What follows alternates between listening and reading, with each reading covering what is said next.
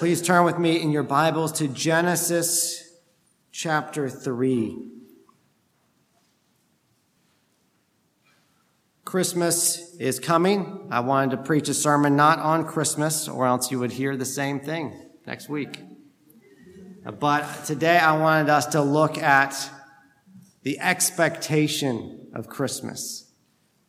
Uh, so this sermon is called Come Thou Long Expected Jesus. We're going to look at how we've been waiting for Jesus the whole, through the whole Old Testament.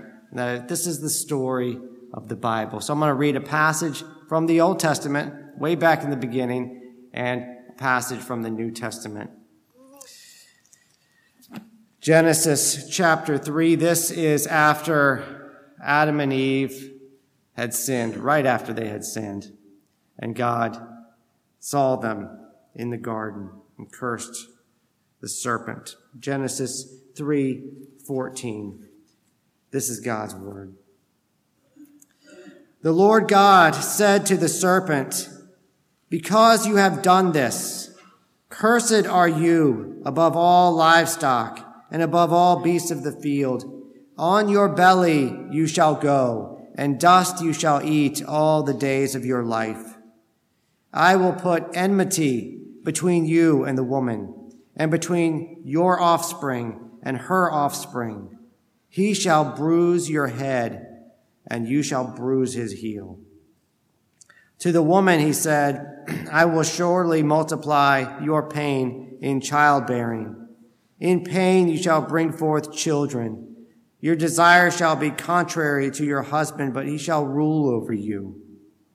And to Adam he said, because you have listened to the voice of your wife and have eaten of the tree of which I have commanded you, you shall not eat of it. Cursed is the ground because of you. In pain you shall eat of it all the days of your life. Thorns and thistles it shall bring forth for you, and you shall eat the plants of the field. By the sweat of your face you shall eat bread, till you return to the ground, for out of it you were taken, for you are dust and to dust you shall return. Galatians chapter chapter 4 verses 4 through 7.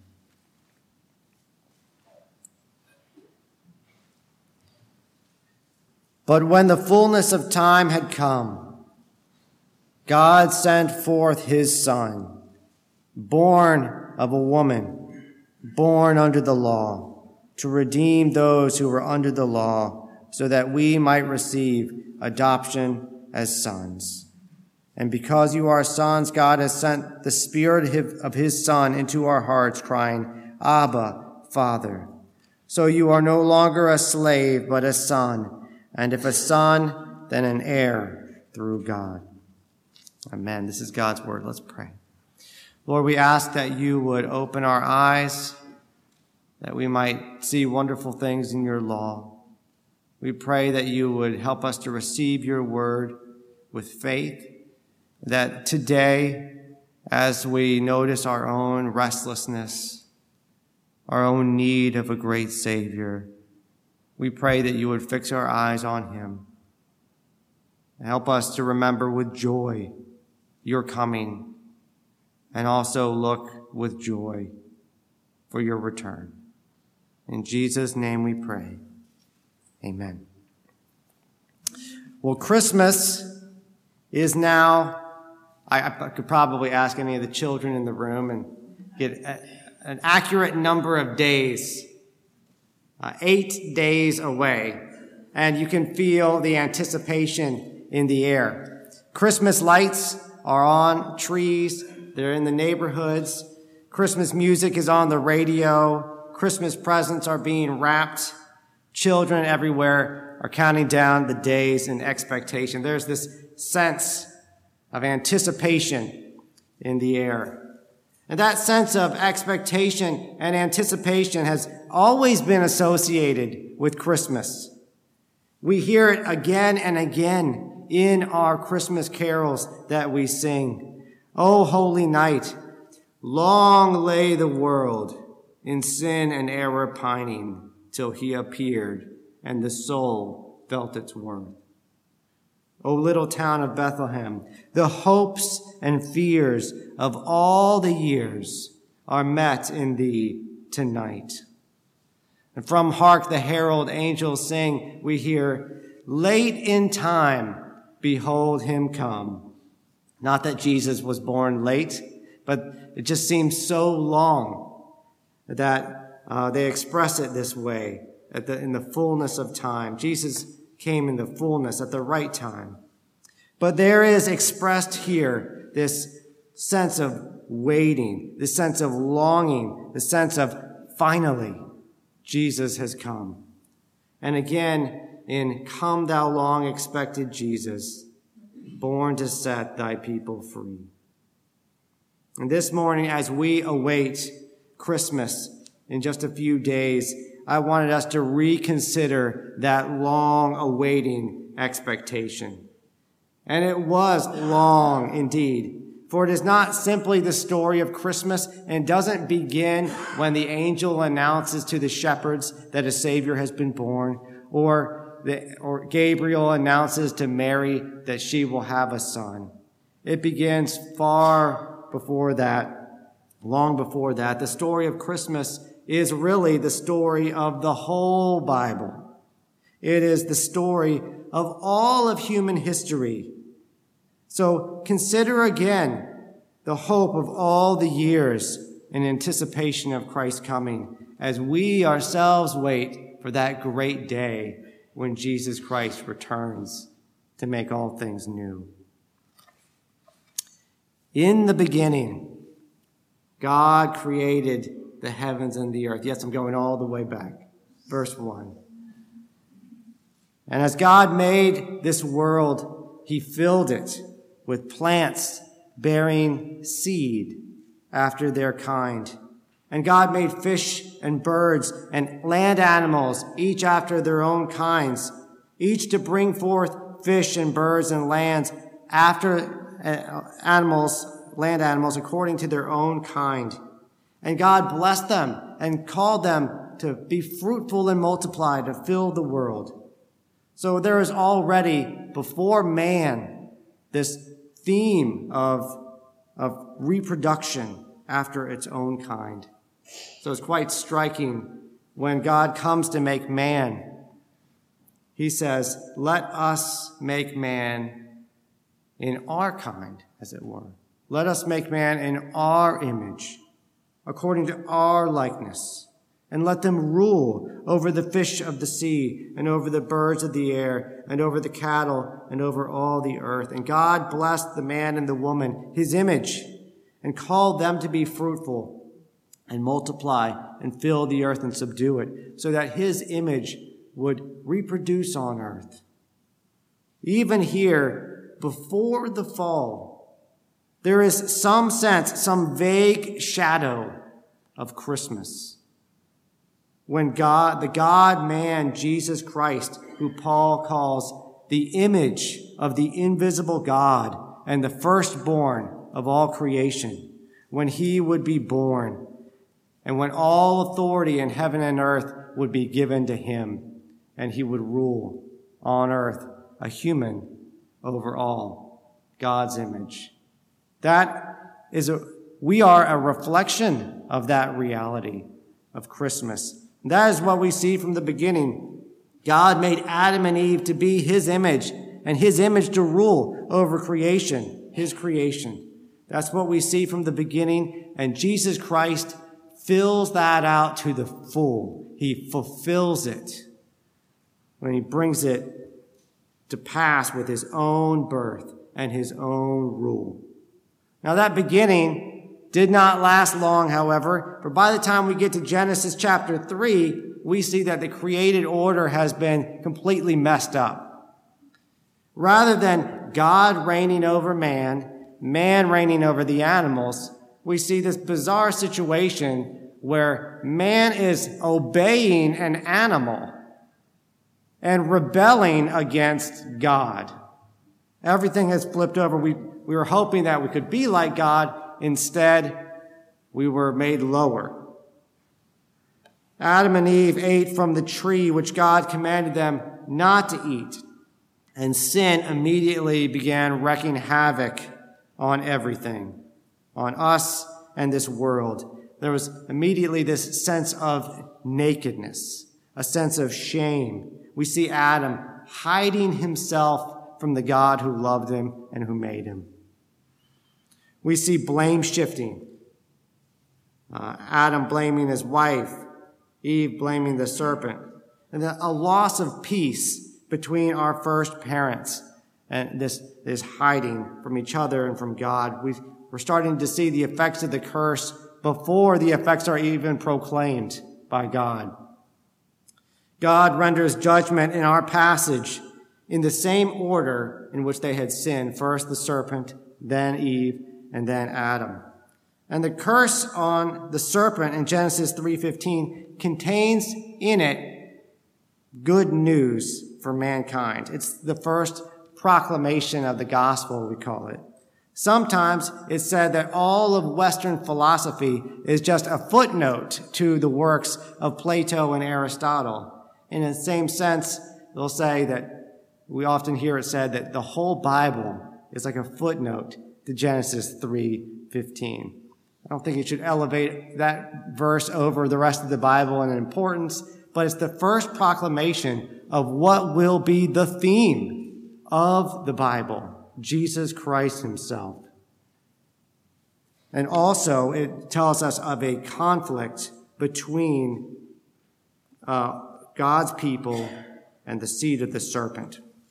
God tells the serpent, I will put enmity between you and the woman. We don't use that word enmity very often. It means something like hatred.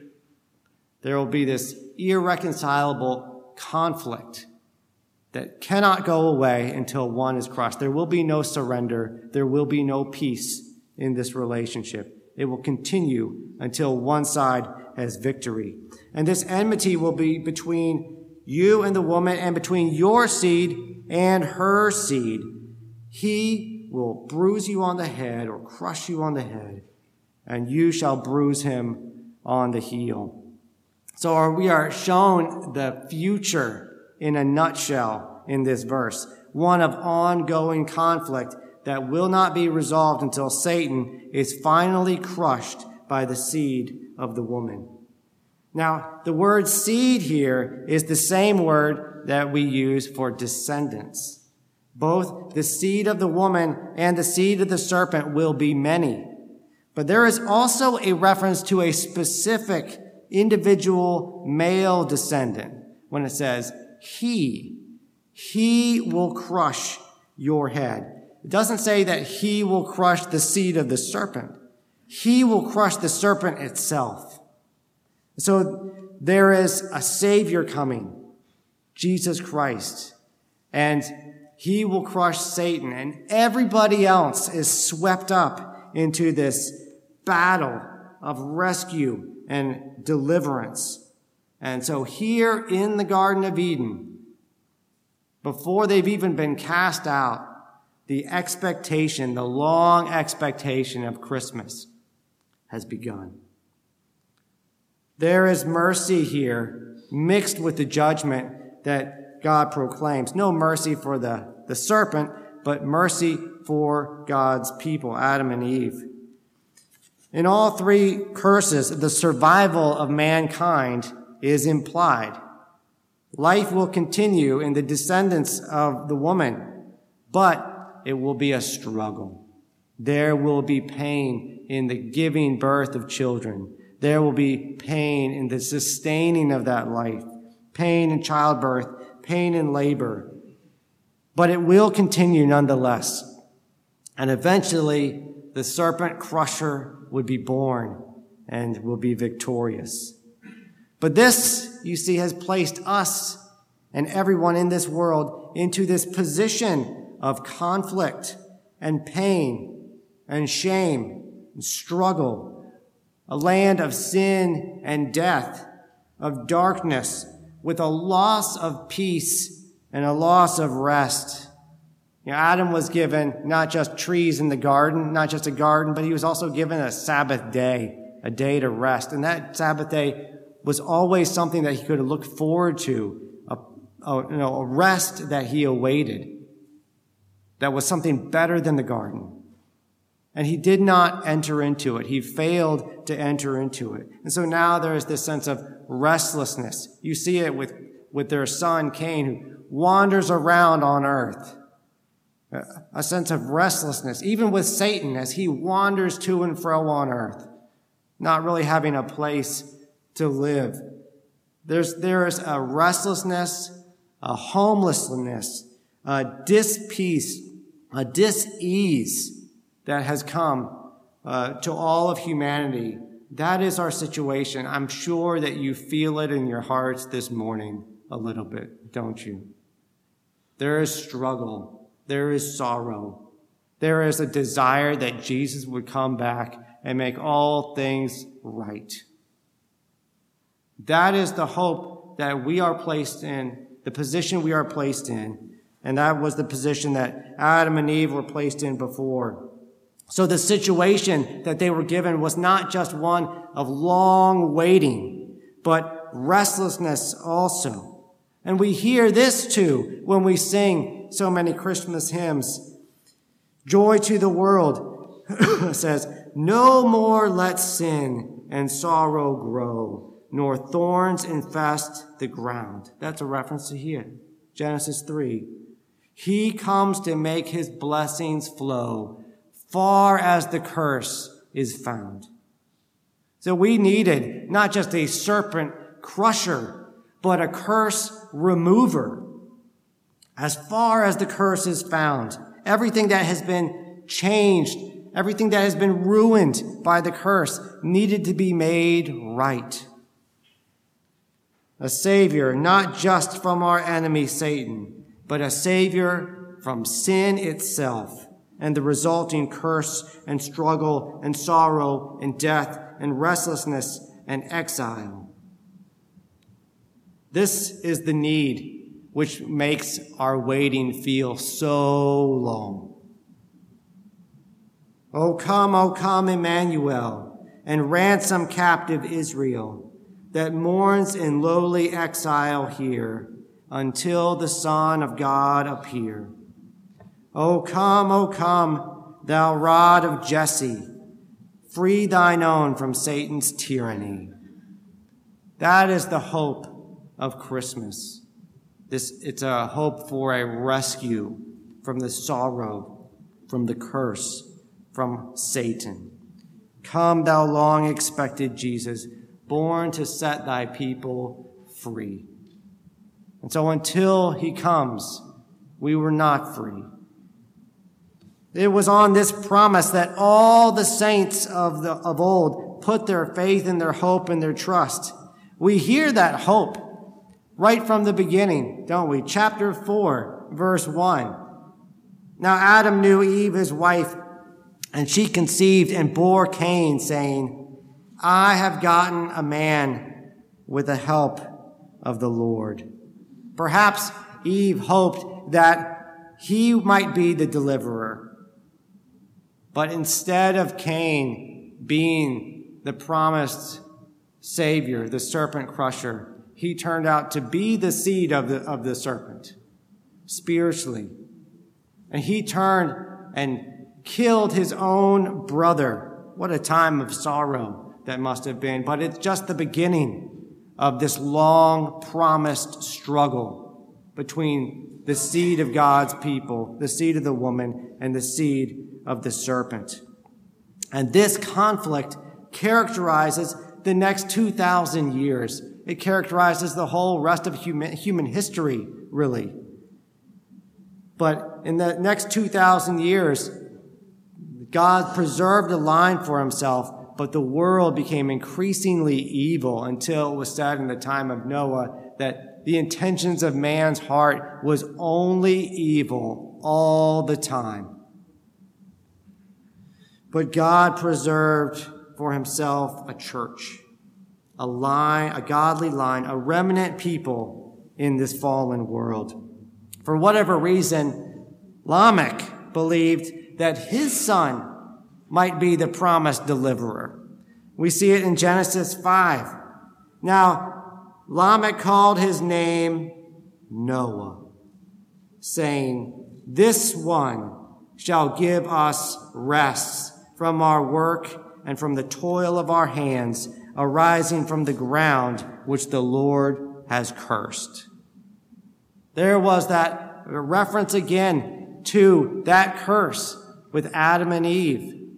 And Lamech believed that his son Noah, whose name means rest in Hebrew, would be the one who would bring them rest from the curse. So we see him clinging to the promise, looking for that Savior who will give us rest. He too was longing for Christmas. It was the right hope. It was the wrong child. It was not Noah who would give rest to his people.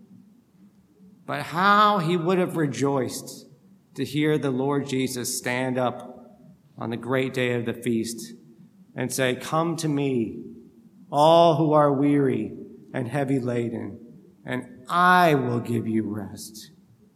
That is where the rest is to be found. Now, this conflict and longing and waiting is the story of God's people. Yet, despite it all, as the centuries roll by, God never stopped preserving his people in the struggle. He sent them little deliverers time and time again in their need, little rescues, and more clear revelation about who the Savior would be, how he would be born. This was the great promise to Abraham in Genesis chapter 22, an echo of Genesis 3:15. He says, "I will greatly bless you, and I will greatly multiply your seed." and your seed shall possess the gates of their enemies. Doesn't that sound a little bit like Jesus saying, I will build my church and the gates of Hades will not overcome it? And he says, in your seed, all the nations of the earth will be blessed.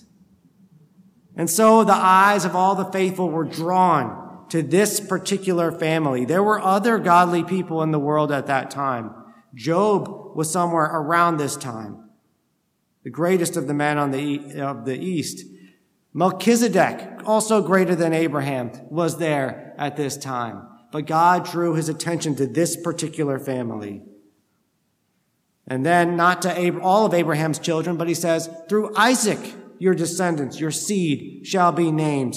And then not all of Isaac's children, but Jacob, Numbers tells us, a star shall come forth from Jacob, and a scepter shall rise from Israel, Jacob's other name. And then Jacob, you know, had 12 children, but not all his children would be the ones through whom the Savior would come, but Judah. Genesis 49, the scepter shall not depart from Judah until Shiloh comes, and to him shall be the obedience of the people. And so God, in this way, kept drawing their attention, our attention down through history to his son, Jesus, who would be born. And so you see the whole Bible, the whole Old Testament, it's 66 books, but it's one story. They're all linked together in this hope. And Jesus Christ is the focus of the Bible. He is the one where through whom everyone in the Old Testament put their faith, that, that God would one day deliver them. There is no other Savior for Old Testament people and New Testament people. It's the same Savior, same Jesus Christ.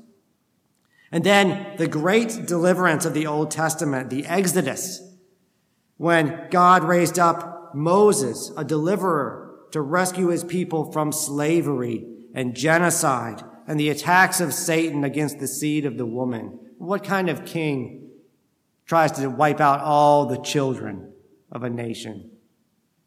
This is Satan's attack, trying to wipe out the seed of the woman. But God rescues them. He brings them into the land of promise, a land where they might rest. Moses promised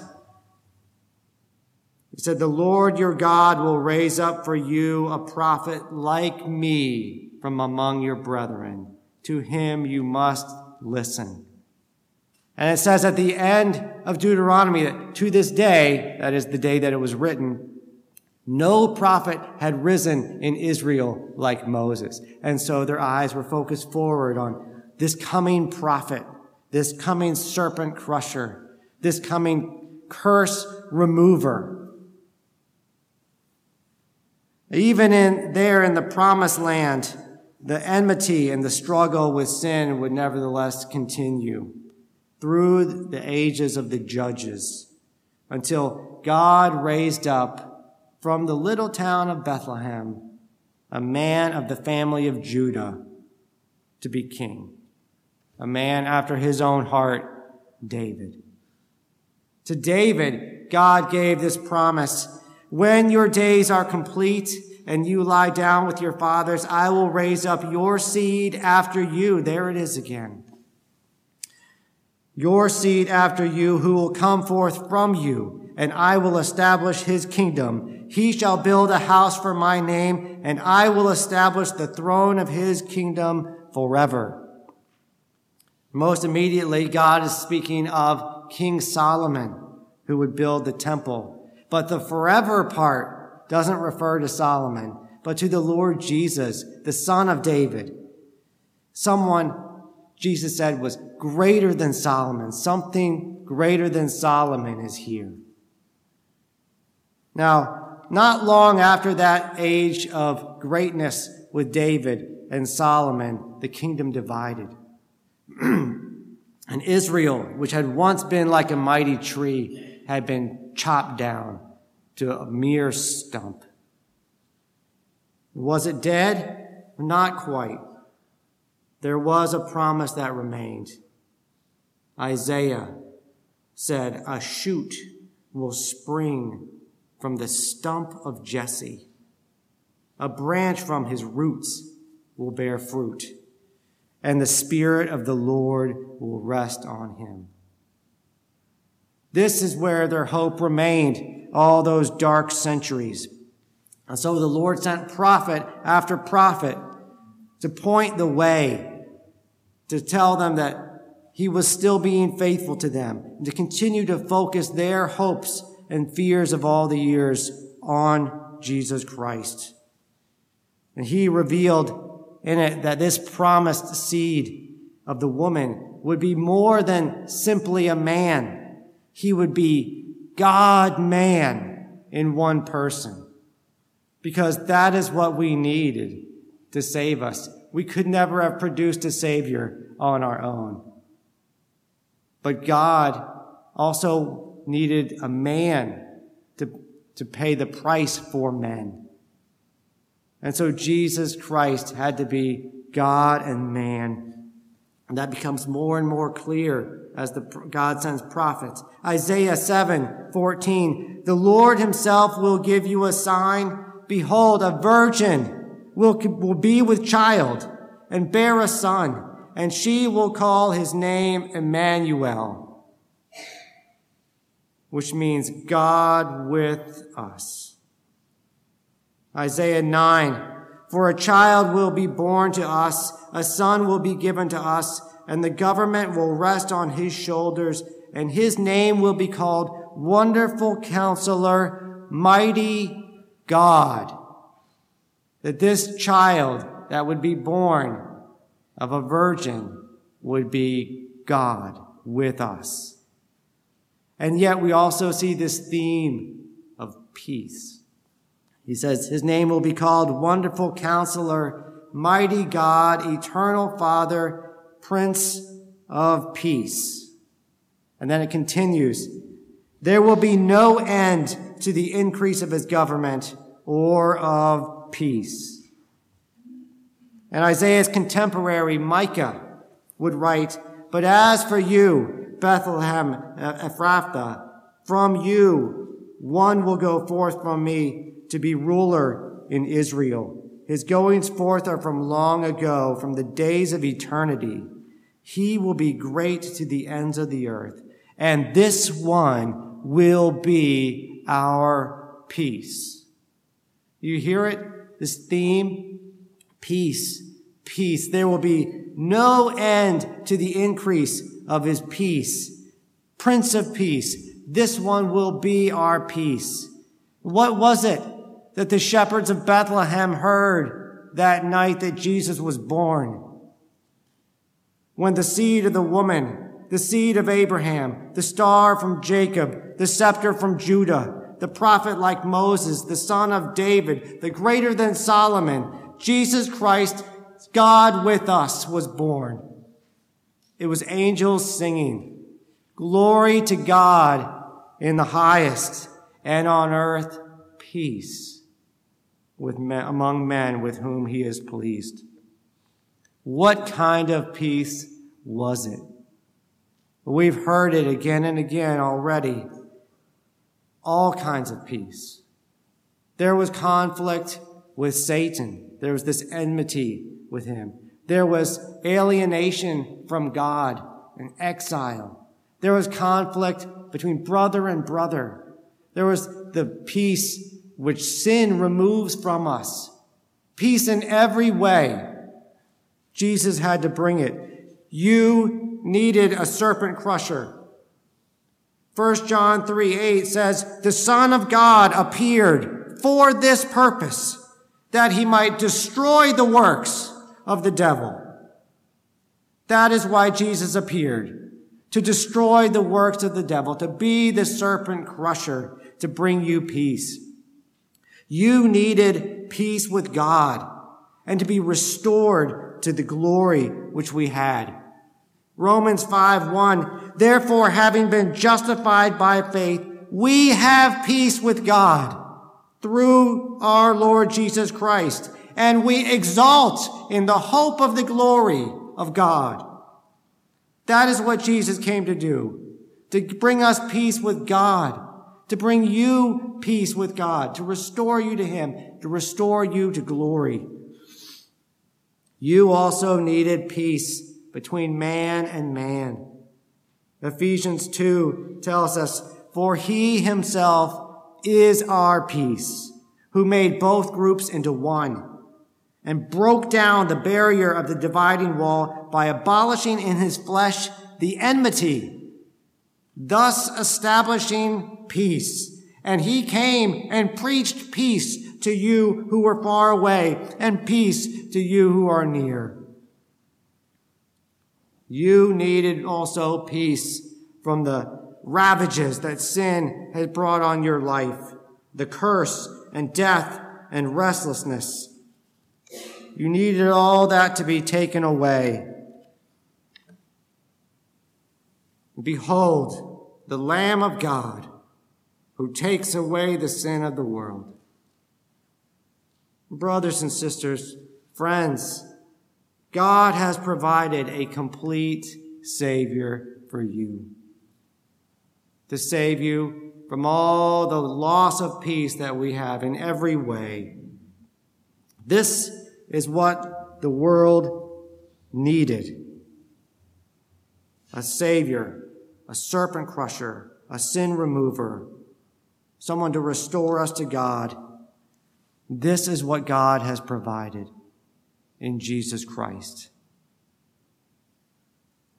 But knowing all of this, knowing the story of the Bible, knowing what Christmas is all about will still do you no good unless you go to Him. I've said it before. I'll say it again. Jesus said, you search the scriptures because you think that in them you have life and it is these that testify of me, and yet you will not come to me that you might have the life. I wonder if there's any of you today who feels this restlessness in your soul, who knows that God has provided a Savior, and yet you have not yet gone to Him. You hear Christmas music all around you. You hear the celebration. But have you ever come to Him that you might be saved? that he might be your peace. Friends, go to him now. If you have not gone to him in prayer before, will you do so now? There is rest to be found in him. Go to him, all you who are weary and heavy laden, and he will give you rest. Let us pray. Lord, we thank you that you have given us a great Savior, Jesus Christ, a Savior that is complete in every way. Everything that we have needed, you have laid up for us in him, every spiritual blessing in the heavenly places. We pray that you would bring us to him, that he would be our peace, that he would give us rest that we might be restored to you through him. Lord, exalt yourself this, this Christmas season. Bring many to yourself. And we thank you, Lord, and we praise you for giving us your Son, in whose name we pray. Amen.